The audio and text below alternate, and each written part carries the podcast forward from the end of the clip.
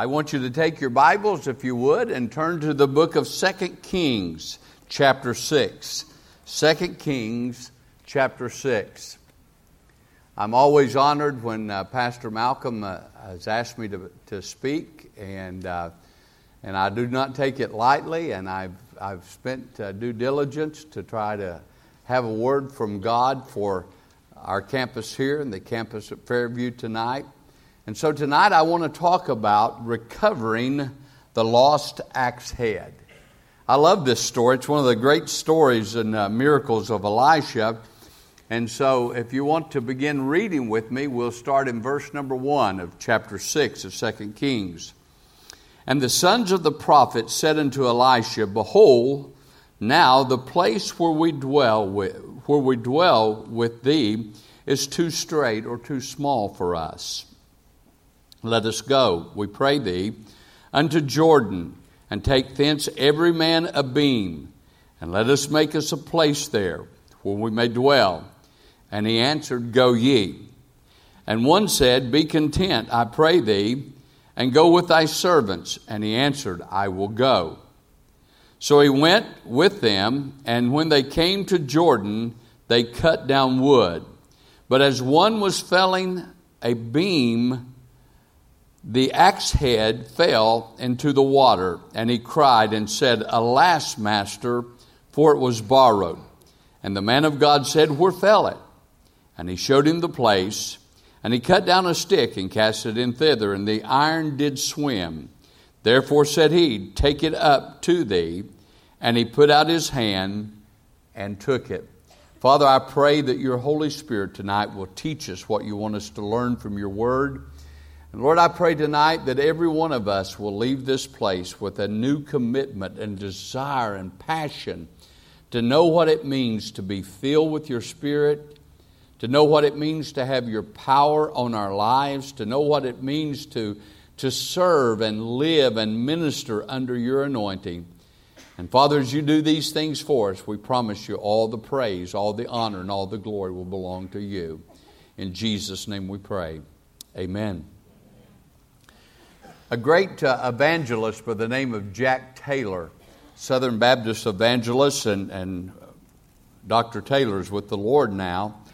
But uh, Jack Taylor wrote a book entitled The Much More of the Spirit Filled Life. And I read that book about 40 years ago as a young pastor. And God just grabbed my heart and changed my life.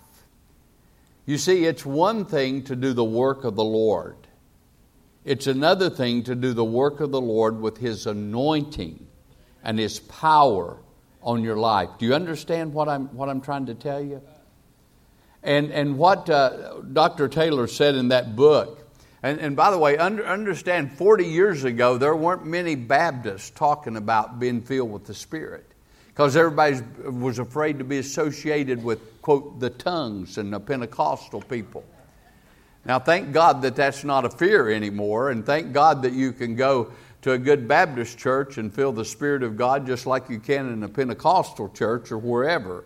But uh, we need to know what it means to be filled with the Spirit, and we need to know what it means to have God's anointing on our life. And to know that what we're doing, we're not doing in the power of the Spirit.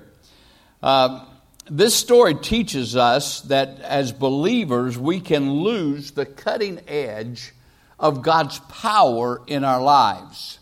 Now, the story is about a real axe head that fell off of an axe handle that went into the Jordan River, and the man cried out to Elisha, who had gone with them there to build the dormitory. And he cried out, Master, it was borrowed, I've lost it.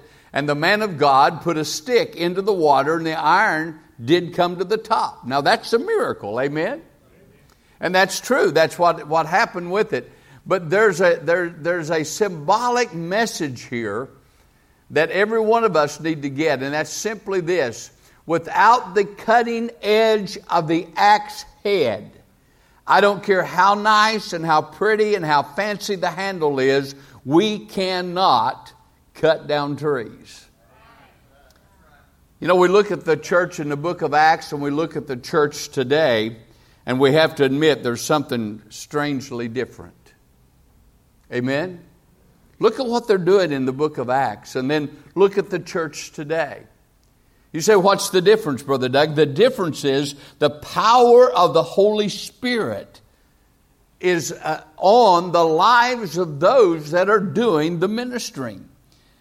Jack Taylor, in his book that I just told you about, made this statement. He said, We have our strategy conferences to learn how to swing our axe handles. We have much doing but little dynamic. We have energy without effectiveness. We declare the day of felling trees, and with great noise we embark to the forest. But at the end of the day, all we have is bruised hands and tired minds and wounded trees. There is no sound of falling trees. You know, we wouldn't, we, we wouldn't even consider trying to cut wood with an axe handle, would you? I mean, can you imagine somebody that goes out and, and it's that time of year that we're cutting some wood and burning wood and, and, uh, and a, a, guy's got an axe handle and he's just beating against the tree and you walk up to him and say, man, what are you doing? He said, I'm chopping this tree down. So that tree's not going to fall. Oh, yeah, yeah, I'm, I'm chopping. You'd say, man, this guy's crazy. But yet, we attempt to do God's work with the axe handle, knowing that the axe head, which would cut the tree down, is not on the handle. And yet we keep chopping and chopping and chopping. Someone said it like this They tell us today that 90% of what is done in the church would go on as usual if the Holy Spirit was removed from the church. Now, think about that for a moment. 90% of what we do, we would keep right on doing even if the Holy Spirit was taken away from the church. Now, let me tell you what that means. That means we have learned how to do these things. We learn how to preach. We learn how to sing. We learn how to play. We learn how to teach. We learn how to serve. Am I right or am I wrong? And we can go through the motions, but let me tell you, even though we can be the shiniest, uh, most well oiled machine that there is, without the anointing, there is not the results. I mean, we can look good, we can sound good, but I promise you, there will not be the results. Now, anytime that you get around Baptist and you start talking about losing anything, it scares them. I'm not talking about losing our salvation, but I am telling you this. Paul writes in the First Corinthian letter, chapter 9, in verse number 27, he said, I keep my body under subjection, lest while I preach to others, I myself become a castaway. Now, Paul did not believe he could lose his salvation. You got to understand, he's the one that God used to write in the book of Romans when he said, Nothing can separate us from the love of God. Amen? But here's a guy that said that he kept his body under subjection, lest that while he preaches to others, he himself would become a castaway. You know what Paul's talking about here? That God can literally take his hand off of us. And if He does, then God's not going to use us. Now, we may stay in service, we may stay in position, and we may keep swinging the handle, but we're not going to be used of Almighty God. So, you, know, as I began to prepare this last night, and if you wonder why I waited last night, Brother Dustin called me yesterday. And uh, so I, I, I, began to pray, Lord, what would you have me do? I, I, know everybody thinks because we're retired preachers that we've got one just on the shelf, pull it out, blow it off. But, you know, I never preached ever. I never walked into the pulpit all those years at Decatur Baptist. I never walked in the pulpit to preach a sermon that didn't preach to me first.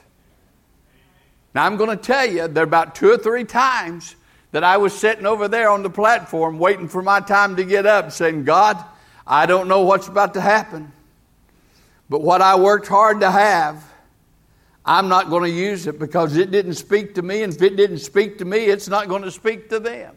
Are, are, you, are you with me? And what I'm preaching tonight, I'm thinking about myself. Can I learn how to do this? Can I learn how to say it a certain way and move people in a certain way? and just go through the motions, or do we really do what we do under the power and the anointing of Almighty God? Guys, I'm going to tell you right now. I've preached some of the worst sermons in the world and given the invitation, and people just, just flood to the altar and get saved. And I thought, what are they coming to get me? You say, what was it? It wasn't me. It wasn't what I could do or how I could do it. It was the Spirit and the anointing of God. And look at them through the book of Acts. You see it over and over and over again. They have the anointing of the Spirit of God. Now, as I said, we as Baptists, when we talk about being filled with the Spirit, we get a little bit nervous. So let me give you a little Bible study real quick. According to Romans chapter 8, verse number 9, and and I'm leaned over like this because uh, I have bifocals and it's hard to see without a lot of light. And uh, I can't wait till Pastor Malcolm has to use bifocals and he'll fix the lighting up here. but in Romans chapter 8, verse number 9, the Bible says that if, if any man have not the Spirit of Christ, he is none of his. In other words, the day I got saved, the Spirit of God came to live inside of me. Can I have an amen there? Now, let me tell you something. I got all of the Spirit of God the day I got saved, but He sure didn't have all of me. Are you listening to me? He didn't have all of me, and I promise you, my daily walk and your daily walk, and will be till the day we walk into the pearly gates, is still letting Him have more and more and more and more and more and more of us and controlling us. Then the disciples were filled with the Holy Spirit. The Bible said in John chapter 20, verse 22, and when he had said this, he breathed on them and saith unto them, Receive ye the Holy Ghost. I, am telling you, they, they knew what it was to have the Holy Spirit. And then in Acts chapter 2, verse number 4, the Bible said, And they were all filled with the Holy Ghost and began to speak with other tongues as the Spirit gave them utterance. Here they are filled with the Holy Ghost and they begin to speak with other tongues. Let me address that for just a moment. It's really simple. The word tongues there is a, a Greek word that means languages, glossolalia. Okay? Now, our church still uses the Old King James Bible. Now, if you go in your Old King James Bible and you go over to the book of 1 Corinthians, chapter 14, he talks about an unknown tongue, right? Have you ever noticed when you got over there to chapter 14 and you saw the word unknown in front of that tongue was in italics? Anybody ever notice that? Do you know why it was in italics? Because the translators of the Old King James were honest. They were telling you this was not in the Greek. We put it in italics because we have, we have placed it here to make sure that you understand the tongue that we're talking about. And the unknown tongue is singular. But you find when the tongues that we're looking at here in, in the book of Acts, chapter 2, it's plural, it's languages. Do you know there was a true biblical gift of languages? And you know what's incredible about that gift of languages? There's no interpreter. And the guy speaking knows what he's saying, and the guy listening understands what's going on. And by the way, you go back to 1 Corinthians 14, and you look at that unknown tongue, and there are so many restrictions on it that it is almost impossible for anyone to practice the unknown tongue biblically. He put so many restrictions on it. Are you with me? And let me tell you something about that Corinthian church. They were the most carnal people that Paul ever had to deal with. Are, are, are we okay?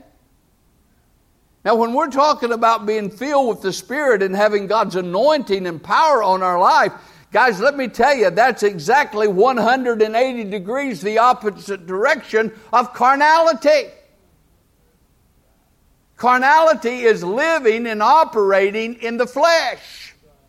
The power and anointing of the Spirit of God is operating in the power of God. It's, it's 180 degrees in opposite direction. So you see, well, when we talk about that uh, gift of languages, I have seen that happen with my own eyes, and I've heard it with my own ears. We were in the island of Haiti. Katie was there. We were in the island of Haiti. And uh, we had uh, been building a church down there. It was our first missionary journey. We stayed in the mountains uh, for two weeks and lived in a two man pup, pup, what do you call them, pup tent. I'm telling you, that was the early days of missions. I want you to know I don't take any kind of trips like that anymore. Even if I'm smoking something, I don't take trips like that. and we had a day off, and we had two people that had gone with us that were brick mason by trade, and neither one of them knew Christ as Savior. But they wanted to go, and they helped, and all of us, we were just the ones mixing the mud and carrying brick and carrying water. And by the way, we carried water uh, right at one mile from, from uh, the uh, uh pump. So that was a pretty good job carrying water every day for the make the mud for the brick. And so we went down to the beach, had a day off, and while on the beach we decided let's have a service because we wanted to see these two guys get saved. So while we're singing and praising the Lord and and uh, my like my mentor, more like my dad, older in the ministry and had loved me and taken care of me basically from the time I'd gotten saved and watched after me uh, he was doing the preaching. And uh, so here we are on the beach, and there's some Haitians come in in their boat. They get out of their boat and they come up to where we are. And so we say to our interpreter that we're not having to use right now. He's just standing there because all of us are having that service in English. And Brother Preston said to our interpreters, I want you to start interpreting for these guys because they were standing back in the back listening. He said, I want you to begin to interpret for them so they'll understand what we're doing. So he proceeded to interpret for them, and all of a sudden, it was the strangest thing the look on our interpreter's face. And he stopped. And he looked back at Pastor Preston and he said, I don't need to interpret. And Pastor Preston said, What do you mean? He said, they are understanding everything that you are saying. Now, we were speaking English. They spoke Creole. They did not, they were not bilingual. At the end of that service, these men, these Haitian men, gave their lives to Christ. And we baptized them right there in the ocean. Now you say, what happened? I, will tell you what happened. God can do whatever God wants to do because He is God. Amen? But let me tell you something about God. He will never, ever cause confusion. Now, in Acts chapter 4, verse 31, the Bible said, And when they had prayed, the place was shaken where they were assembled together, and they were filled with the Holy Ghost and spake the word of God with boldness. Now, wait a minute. We in Acts chapter 2, they're filled with the Spirit. Acts chapter 4, they're filled again with the Spirit. You say, what's happening? Well, I'll tell you what happens. We tend to leak. We tend to drain out a bit. Isn't that right? Do we not drain out a bit? That's why Paul writes in Ephesians chapter 5, verse number 18, Be not drunk with wine wherein there is excess, but be ye filled with the Spirit. And the word filled with the Spirit there literally means to be filled, and to be filled, and to be filled, and to be filled, and to be filled, and to be filled, and to be filled. And if you've gone through disciples making disciples, one of the very first things we learned in our class was that every day we're to ask God to do what? Fill us with His Spirit. Why? Because we tend to leak out. And we need to constantly be filled with the Spirit. So, I want to ask the question, and I want you to really be thinking with me right now. Are you living and ministering and serving under the power of the Spirit of God and the anointing of God? If you're not, then you need to get back. If you've lost the axe head, if you've lost the cutting edge of God's anointing, you need to get it back. So you say, How do you do it? Well, the way this man got it back is the same way we would get it back. Let me give it to you quickly, we'll be done. Number one, how do we recover the lost axe head? We admit that we lost it. Look at verse number five. Let's go back to our text. Look at verse number five. But as one was felling a beam, the axe head fell into the water, and he cried and said, Alas, master, for it was borrowed. He admitted that he lost it. Do you know what I found in my life? It is really hard to admit when you failed. It's hard to admit a loss. It's hard to admit that, that I'm not where I ought to be. Amen? Now, I want you to know I can quickly tell you you're not where you ought to be but I have a real difficult time admitting when I'm not where I ought to be. How about you? And so it's a difficult thing to admit loss or failure. Now, there's some things he could have done. He could have made excuses. And by the way, that's all we hear today in church is excuses. He could have said something like this trees aren't falling anymore. You just can't cut trees like you used to. Now, can I interpret that for you? I do have that gift of interpretation. You know, we're not having people saved today because, you know, people just aren't getting saved like they used to. Well, let me ask you something. Who's changed? My Bible says in the book of Hebrews that He's the same yesterday, today, and forever. But we have changed. Amen? We have changed. Not God, we have changed. He could have made this excuse. He could have said axes are just not as good as they used to be. You know, I remember in the olden days when they made an axe, you could cut a tree down with it, but boy, these new axes today, they just don't work good. All that is is an excuse. Or he could have said something like this You know, I'm just really tired of cutting down trees. It's time some of these younger ones cut down trees. Boy, don't you hear that a lot with us older folks. Let's let some of them young bucks have a, have a shot at it. Well, let me tell you something. You, you know, I'm, I, I, I love being retired. I, I tell you, before I got retired, I worked one job. Now that I'm retired, I work three. I love being retired. I, I, I, I'm telling you, there's something about being retired, and it's not just because I turned 70 the last month. But after three jobs, about 8 o'clock, 9 o'clock, I'm ready to go to bed. And I can sleep pretty good. Do, do you know what I'm talking about? You know, if God's letting us breathe free air, if God still left us on this earth and we have our mind and we have our health, we ought to be doing God's work. God has a work to do. And by the way, let me tell you, when I was young and witnessing, man, I'd have people that just literally wanted just want to debate. Young man, let me tell you something. Young man, let me tell you. Who do you think you are, young man? But let me tell you something about being older. Nobody does that anymore. Do you understand what I'm saying? There's people just humor you because you're older. They'll be nicer to you because you're older. And you know what? There's people that really believe because we're older, we may know a little bit of something to talk about. But you know what we've done? We've said, let the younger ones do it. Now, here's the fact the younger ones ought to be doing it. And we older ones ought to be teaching them how. We ought to be showing them how. You know what's crazy?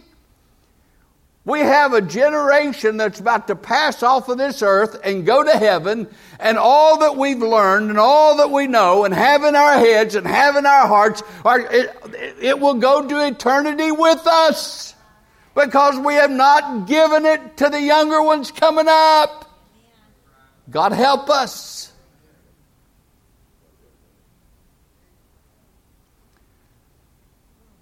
One of the men that uh, has shot horses for me for years just recently had a stroke. And he can no longer shoe horses. He's a third generation farrier. Never seen anybody like him in my life. You can have a horse, and I, I raise gaited horses. This brother down here raises quarter horses, but my horses are whole, they're not quarter. it takes four of his to just one of mine. But I raise gaited horses, and sometimes they won't gait properly. Instead of hitting that gait, they will trot or they'll, they'll, they'll get out of gait. And I've never seen anybody like him in my life. I, I, have gone to him with some of the worst behavior in a horse trying to gait and asked him, What do I do? And he said, Well, just ride him off there in front of me and let me watch you. And he'd, I'd ride him off and ride him back and ride him off and ride him back. He said, Pull him in here. And pull him in, put his chaps on, shoe the horse, and the horse start hitting a perfect gait. And I said, What, what did you do? Well, he said, I just noticing as you went down through there and this wasn't just right. And he said, I took and I changed the angle here and I did a little bit there. And I, I said to him, Where did you learn how to do that? He said, Oh, I got that from my granddad. And then I got it from my dad. And I said to him, But when you're gone, who's going to have it? And you know what? Nobody. It's gone with him. You know, that's tragic in the church, is it not? Isn't that tragic? I mean, that's why the Bible said the older teach the younger. The older teach the younger. Do you, do you understand that? Do you understand in discipleships we start out with a little baby and then we get down to the last stage, the seventh stage is the older men and women?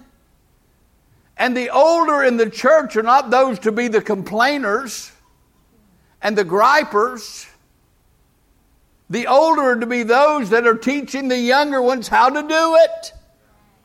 God help us. We, we, we have failed in so many ways, and, and, but we just make excuses. It's, I, have already served. I've already done my time. Let the next one. No, no, no, no, no. As long as we have our health, we need to be giving our life to teach and train others. He could have pretended that he still had the axe head. Now, that, that one would really be bad, but we see it all the time. He could have been swinging that axe just as hard as he could swing that axe handle and hope nobody noticed that the axe head was gone. Oh, he'd have still been down there in the trees and he'd still been making the noise, but no tree would be falling. And you know, that's one thing I pray, oh God, don't let me do that. Don't let me get down where I'm, I, i am just going through the motions when I know nothing's going to happen because your power and your anointing and your blessing is not on it. He could have done that. You remember what the Bible said about Samson? Samson, the, the Spirit of God had left Samson and he didn't even realize it. The Bible, the King James Bible said he wist not. He wist not. In the book that I told you in the beginning, one of the statements he made in, in, in, the book that I've never gotten away from, and I was remembering it last night from 40 years ago. Said we ought to shut down the business until we find out what makes the business work. Well, to shut down the business until we find out what makes the business work. Remember my illustration when I said I never preached unless it would preach to me first? And there's three or four times I was willing to get up, and God is my witness. I was willing to get up and walk up to the pulpit and say, Folks, I don't have one thing in the world to give to you today. Let's stand and pray and all go home. But somewhere between over there and right here, a thing called the anointing took place. And all that I'd been putting in to me Monday, Tuesday, Wednesday, Thursday, Friday, Saturday started coming out. Are, are you understanding what I'm talking about? But you know, we ought to shut down the business until we find out what makes the business work. Let's not, let's not do ministry for the sake of doing ministry. Let's do what we do because we know that there's the hand of God on us and the hand of God on what we're doing and making sure that we're right where God can bless us. And by the way, when we do that, folks, things happen. Things happen, miracles take place. Now, I know we live in a day and time when people say, I don't believe that. We, I've, I've said this so many times in, in, in my years of pastoring just because you've not been up under the house doesn't mean there's not something up under the house. So I said, I've never heard that before. Well, maybe it's time you learn something. I mean, do, do you think you already know everything? That somebody can say something and you supposedly have already heard it? Well, if we started shutting down the business until we found out what made the business work, I think we'd see the business start working better. Amen? Don't teach the class or the small group just because that's what you do. Do it because there's an anointing of God on it. Do you, do, do you, know you can tell the difference in a song that has the anointed and one that doesn't have the anointing? I've heard people, uh, let me give you a classic example. Oh, Elvis could sing, couldn't he? But oh, Elvis could sing How Great Thou Art, and it never did move me. But I've heard some people that couldn't sing like Elvis sing How Great Thou Art, and I'm telling you, heaven came down and glory filled my soul. You say, what was the difference? The anointing. The anointing.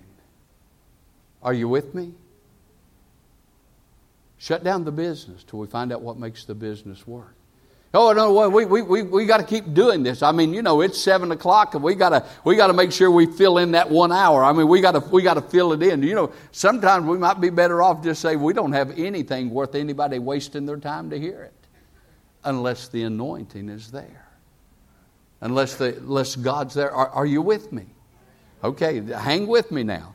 Now I realize I you, you notice I didn't pull out a sugar stick and try to give it to you, right?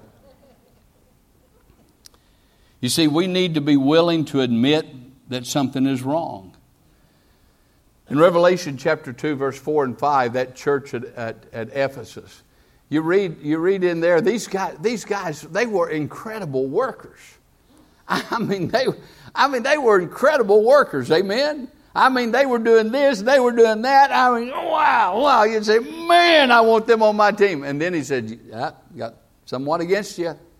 You've left what? Your first love. They were great workers, but they were terrible lovers. They had left that first love. And guys, when we do that, the anointing is, is, is gone.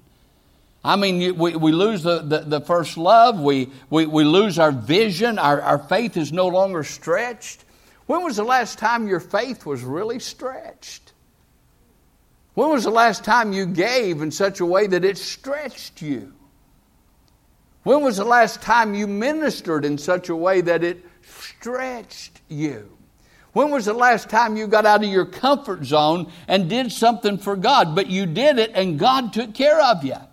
You know, and here's the thing when we lose the, the anointing, when we lose the, the, the, the axe head of God's power, then we quit attempting great things for God. I, I I, I don't like mediocre. Do you? I had a had a guy not too long. It's been, it's been a, a, couple of years ago, and he did some work for me, and it was metal siding. Did some metal siding for me. It, it looked like my grandchildren had done it. I, I'm telling you, terrible. And I called him. Of course, it took you about 15 calls before they answer the phone. You know how that is. Uh, when they're getting the job, they, they, they're, they're answering first ring out. And I'll never forget what he said to me. I said, Man, there's a mess. And I began to tell him what all it was, and here's what he said. If I would have known you wanted a good job, I'd have charged you more. I, I remember thinking to myself, did, did I just hear that? If I would have thought you really wanted a good job, I would have charged you more. The reason I hired you was because I thought you would do a good job. Again, again, uh, again, we, we just we, we, we, we just get to the place where we just coast in and coast out and give it a lick and give it a promise and let it go. And boy, that's not how it ought to be. I, I, I believe what, what we do for God ought to be the best we can do. It ought to be the best we can do. Give God the best that we have. Let God stretch us. I mean, let God take us to the place where we attempt great things for Him and, and stop coasting and stop settling for second best and, and ask God, God, reignite your passion in me. Give me a passion, Lord, to want to know you. Paul said that I might know Him and the power of His resurrection and the fellowship of His suffering. But Paul said, Man, I, I want to know him and the what? The power of what? Let, let me ask you, is there anything more powerful than the power of his resurrection? No. Paul said, Man, I don't. I don't want anything that's second best. I want only the best. And by the way, and he said in the fellowship of his suffering, because when you get the anointing of God on you, then you have the enemy coming at you like crazy. But I'm going to tell you, there's nothing that can ever take the place of the anointing of God. The anointing of God brings enthusiasm, it brings joy, it, it just causes us to want to serve God. It causes you to wake up of a morning and say, Lord, it's, it, it's, it's another day to love you and serve you. And it's, Thank you that, that, that I'm alive and that you're going to use me today. That's what the anointing is all about. Do you realize there used to be a time that most Methodists couldn't get a job? If it was found out that you were a Methodist, they wouldn't hire you to come and work at the home or in the home, or they wouldn't hire you on the job. He said, Well, why were they mad at Methodists? They weren't mad at Methodists. They didn't hire Methodists because when the Methodists showed up, they preached to everybody. They told everybody how to go to heaven. They tried to get everybody saved. And you know, you don't want to, you don't want to bring a Methodist on the job unless, unless you realize they're going to preach to everybody here. But I tell you what, they could hire Baptists today, couldn't they? I mean, why have we gotten lockjaw on the Lord? What, what, what has happened to us? I'll tell you what's happened, guys. The anointing. The anointing. The power. Now, we're, hey, we're still here. It's Wednesday night. We're here. Check the box. Sunday morning, we're here. Check the box. I'm here. I'm here. Offering plates passed. I give. Check the box. But the question is not just being here but it's being anointed. What we're doing has the breath of God on it. So, number one, here we go. You admit it's lost. And by the way, for those of you timing me on this, they're all shorter after number one, okay? We're, we're going to we're gonna really get down the slide. And here we go. Number one, admit that you lost it. Number two, acknowledge it was borrowed. Look at verse number six again. Look at what he said. And he said, uh, he goes back in verse number five. It said, and, and uh, the man said, Alas, master, for it was borrowed. Now let's talk about this thing of the anointing and the power of God. We don't possess the power of God, the power of God possesses us.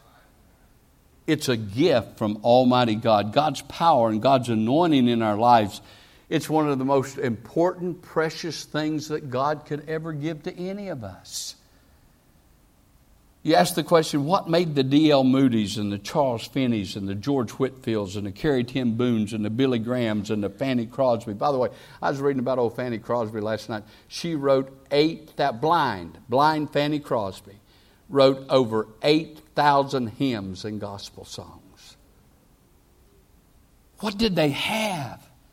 What did old John Hyde, Praying Hyde, what did they have that, that, that others didn't have in their day and time? I'll tell you what they had. They had the anointing. They had the power of Almighty God. The power and anointing is too important in my life and your life to lose it by default in how we live and how we behave and how we serve. So, number one, admit that you've lost it. Number two, acknowledge it was borrowed. And number three, return to where you lost it. Look at verse number six. And the man of God said, Where fell it? And he showed him the place. Where fell it? And he showed him the place. You know, the best place to start looking for something that you've lost is the place where you lost it. Now, I, I'm going to tell you, my wife can find anything. And I can lose anything. Do, do you know what I'm talking about?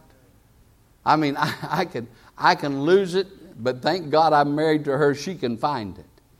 And when I lose something and I go to her and say, honey, I can't find it, I, I can't find it. Here's every time, every time, here's what she'll say Where were you the last time you had it? Talk to me now, right? Where were you the last time you knew that, the last time you remember having it? Where were you, right? How, how many of you can identify with that? Where were you? Where were Well, the best place to find something you lost is where you lost it. Where were you when all of a sudden was the last time you remember having it? Then go back to the place. And you know, when we go back to those places, it's going to mean that there's, we're going to find that disobedience is why it was lost. We're going to find that hurt feelings is why it was lost. A critical spirit was why it was lost. We got with the wrong crowd. And can I say this? I realize our teenagers are in another building right now. But let me tell you, you can get with the wrong crowd in church. There's some wrong crowds in the church. Oh, they're not drinking beer and smoking dope, but they're criticizing everything going on. You get around critical, bad people, you know what will happen? They'll pull you down. You won't pull them up, they'll pull you down. But you say, where, where were you the last time you remember having it? You get around the wrong people, and out of default, the power and the anointing is gone. We get with the wrong crowd, and we make the decision to do something we know is wrong, even though we realize that it will take away the anointing. How foolish. How foolish that is. We let our prayer life slip. We let our Bible reading time slip. We let our faithfulness slip. You see, the best place to start looking for something you've lost is the place where you lost it. And then start remembering Start remembering the joy of serving. Start remembering the joy of, of the anointing. Start remembering. Uh, the enthusiasm that we had, and, and, and, and the ministry was thriving, and, and, and we were growing, and people were getting saved, and lives were getting changed, and start remembering the joy of serving the Lord. But you know, it's, it's, it's just hard to go back to where you lost it. Because, right back to what I said in the first thing, it's hard to admit when something's gone and we've messed up. Amen? I told you this story, I think, a few years ago when I preached for Pastor Malcolm. But I'm a country boy. You'd never know that. I, I know I sound refined and all of that. And, you know, I'm one of those guys that got all kinds of education and never let it affect me.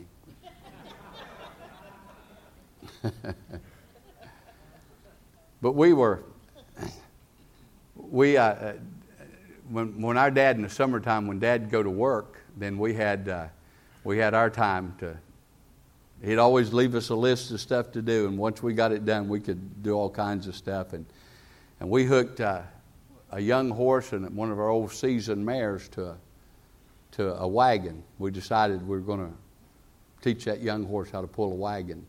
We got the old seasoned mare that knew how to pull a wagon. We had them hooked together, and we started down the I, I grew up in the mountains of East Tennessee, so we did have some level places. That's where we built our houses. And, uh, and then, you know, everything's sort of up and everything's down, and so that we're starting out on a level, and that young horse is going okay, and the old, old, old seasoned mare, she's pulling that wagon, and we start up this big hill. We start up that hill, we get about halfway up that hill, that young horse stops. He puts his front feet out just like that and his back feet just like that, and he stopped. That old mare, she's about to kill herself trying to pull that wagon and trying to pull him off of his stopped position. Man, we stopped the wagon. We threw the brake on on the wagon. I mean, we, we didn't know what to do. And the neighbor saw us. He was an older man. His name was Marion, Mr. Marion. And he came down there and he said, Boys, do you need some help? And boy, did we need some help. I, I'm going to tell you right now. I could see that old mare hurting herself. I could see us breaking the leg of that young horse. And I could see Gerald Ripley putting all of us in the hospital. We said, Yes, sir, we need help. And he said, Well, boys, do you know what's wrong with that young horse?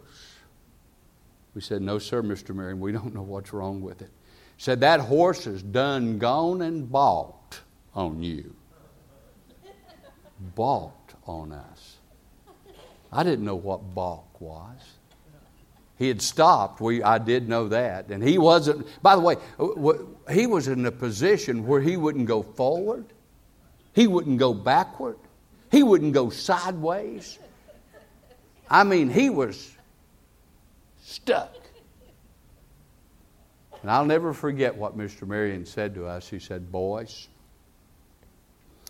if you don't make that horse pull that wagon, he'll never be any count after today. Are you understanding my East Tennessee? If you don't make that horse pull that wagon, he'll never be any count after today. We said, Well, Mr. Marion, what do we do? He said, Well, boys, he said, you get up in that wagon. And he said, When I tell you, you let off of that brake and you drive them. And he walked over into the ditch line, and there was a pole there about that big around, about eight foot long. And he walked over, got that pole, and he walked over and he began to hit on the back of that young horse just as hard as he could with that pole. And when he started to hit that young horse, he said, Boys, throw off the brake and drive them. And about four or five times with that pole across that young horse's back, he began to walk up that hill and pull the wagon. Now, you know, I, I was as lost as a golf ball in high weeds that day. But God taught me something that I've seen as a Christian and as a pastor 10,000 times God's people balking. Balking. They go right back to the place where they lost it, but they don't want to admit it. They're not going to move. They're not going to get it right. They're not going to do what they've got to do. And they're right there and they are balked. And do you know what? If they don't move out of that position, they will never be any count for God. Are you listening to me? And, and, and, if Paul said, I keep my body under subjection, that lest while I preach to others, I myself become a castaway, then what in the world should Doug Ripley be doing? So, number one, admit you lost it. Acknowledge it was borrowed. Number two, return to where you lost it. Number three, trust God to restore it. Look at verse number six. And he showed him the place, and he cut down a stick and cast it in thither, and the iron did swim. You see, I've got to believe that God wants to use me. And if I've gotten to the place where I don't have God's anointing and God's power on my life, I've got to believe if I'll get back where I need to, that God wants to use me. Are, are, are, you, are you with me? I, I, I, believe with all of my heart. The Bible said the eyes of the Lord are running to and fro through the whole earth, and God is looking for the man or the woman that has their heart right with Him, that He can show their, Himself strong on their behalf. I believe that. I believe God wants to use me. Amen? And there's been time, listen, there's been times when my axe head has fallen into the water.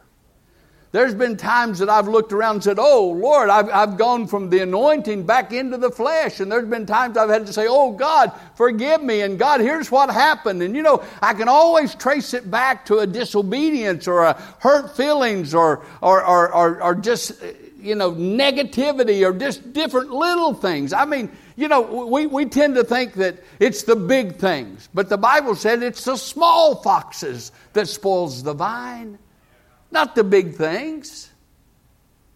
Man, when I've, when I've had God's anointing and God's, God's power not on my life, it, it wasn't because I killed somebody or raped somebody or robbed somebody. It was because I got disobedient. I got negative. I got my feelings hurt and decided I, I like my feelings hurt. You know, there's some things we just need to get over and get on with life. So, what do we do? Admit we've lost it, acknowledge it was borrowed, return to where we lost it, trust God to restore it. You, you know, this whole thing here, the stick that he throws in here, there, you say, what, what, what has, what's that stick stand for? It's, it really doesn't stand for anything other than a stick, the best I can figure it. But it is a demonstration of Elisha's faith that he believed that God could cause that axe head to come to the top of the water. And you know what Jesus said? Jesus said in Matthew 19 26, with men this is impossible, with God all things are possible. You see, Elisha believed that God could restore and God could fix it. And I love what, I don't even know who said this, but someone said it and I wrote it down many, many years ago.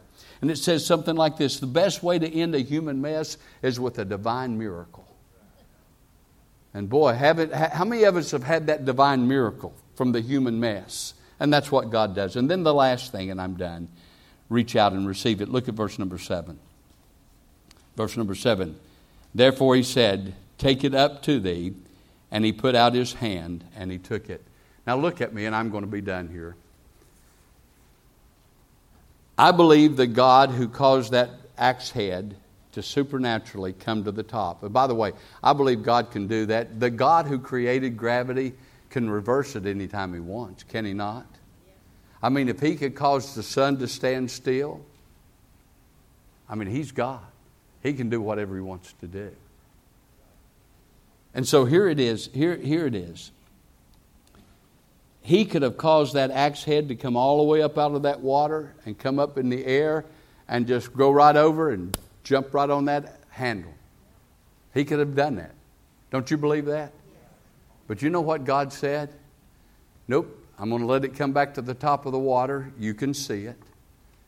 But you're going to have to bend over and pick it up. And you're going to have to put it back on the axe handle. And if you have to bend back over and pick it up, and you have to go through the anxiety of knowing you lost it and it was borrowed, and you had to see the miracle that had to take place for it to come to the top of the water, you're going to be careful when you start chopping down trees from here on out. How many of you have ever used an axe before? How many of you have ever noticed when the old axe head gets a little loose? You better take a little bit of time and tighten it back down. Amen? Just take a little bit of time to tighten it back down. And in my walk and your walk and my life and your life, there's times that we recognize whoa, whoa, whoa, something's not just right. You know, the Bible said, out of the abundance of the heart, the mouth speaketh.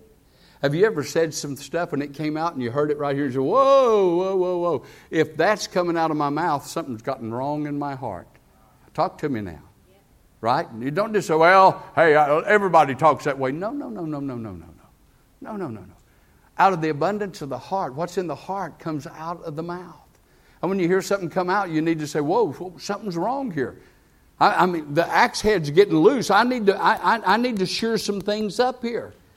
And we need to realize that, that this is too important. It's too important to, by default, lose God's power and God's anointing on our lives. I've got six minutes, and I'm going to tell you a true story that happened to me. When God saved me at 17, about, be honest with you, probably within two days after God saved me, God called me to preach. But I didn't know it. I didn't know what He was doing. And, and you know, people around me didn't know how to tell me. And, you know, I mean, everybody, everybody around me was just as just about as new as I was in the Lord, and we didn't know anything except we knew we loved Him and we knew we were different and we knew we were on the right track. But God called me to preach, and I went off to Bible college just, just like most pastors have. And I graduated, and I took my first church, and you know, and it was, you know, I had my college degree, and it was professionalism. I went to Jack Hyles Pastor School up in Hammond, Indiana. Hadn't been pastoring about a year and a half. I went up there, and Jack Hyles was preaching on the anointing and the power of God. And he, t- he, he said, Some of you guys, he said, you've been preaching for months and nobody's getting saved. He said, You're out here witnessing and nobody's getting saved. He said, Man, you need to get the power of God on your life. You need to get the power of God on your preaching. You get, need to get the power of God on your ministry. And I'm telling you, man, the more he preached, the more I got under conviction. And he said, How many of you tonight, preachers? He said, I'm talking to preachers tonight. How many of you preachers tonight would be willing to say, God, I'm done. If I don't have your power and your anointing, I'm going to go get a job. I'm not going to hurt the ministry anymore. I'm going to get out of your way. I'm, I, i am i am done. How many of you just gather around these altars and let's, let's pray and let's get the anointing of God on our life? Well, I was sitting way back there. There was only, I, I guess there was only about 12,000 of us there that night, just a little crowd. And so by the time I got up there, that, that big auditorium, everybody was already, the altars were full and the room was there. And right about where my wife was at, there was one seat empty. And I knelt down in front of that seat and I told God, I said, God, if you don't give me your anointing, I'm going to go home and resign my church and get me a job. But I'm not going to be a preacher anymore that doesn't have the power of God. I'm not going to do it. And I said, God, I'm not going to get up from here until I know that I'm going to have your anointing. And I think God really tested me that night because I, I wasn't getting up. I wasn't getting up. And I had people. You ever, you ever been knelt down in front of that and somebody step on the back of your legs? people tripping over me. I mean, you got to understand how big the crowd was. I said, God, I'm not getting up. And then something happened. I didn't speak in tongues, I didn't fall out and pass out. But I had come over me a, a joy and a presence that God would be God. And I'm telling you, I went back to that little church and we began to win people to Christ and we began to grow and we began to baptize people. I'm telling you, and begin to have the time of my life because of the anointing of Almighty God. I don't know about you, but I want it tonight. How about you?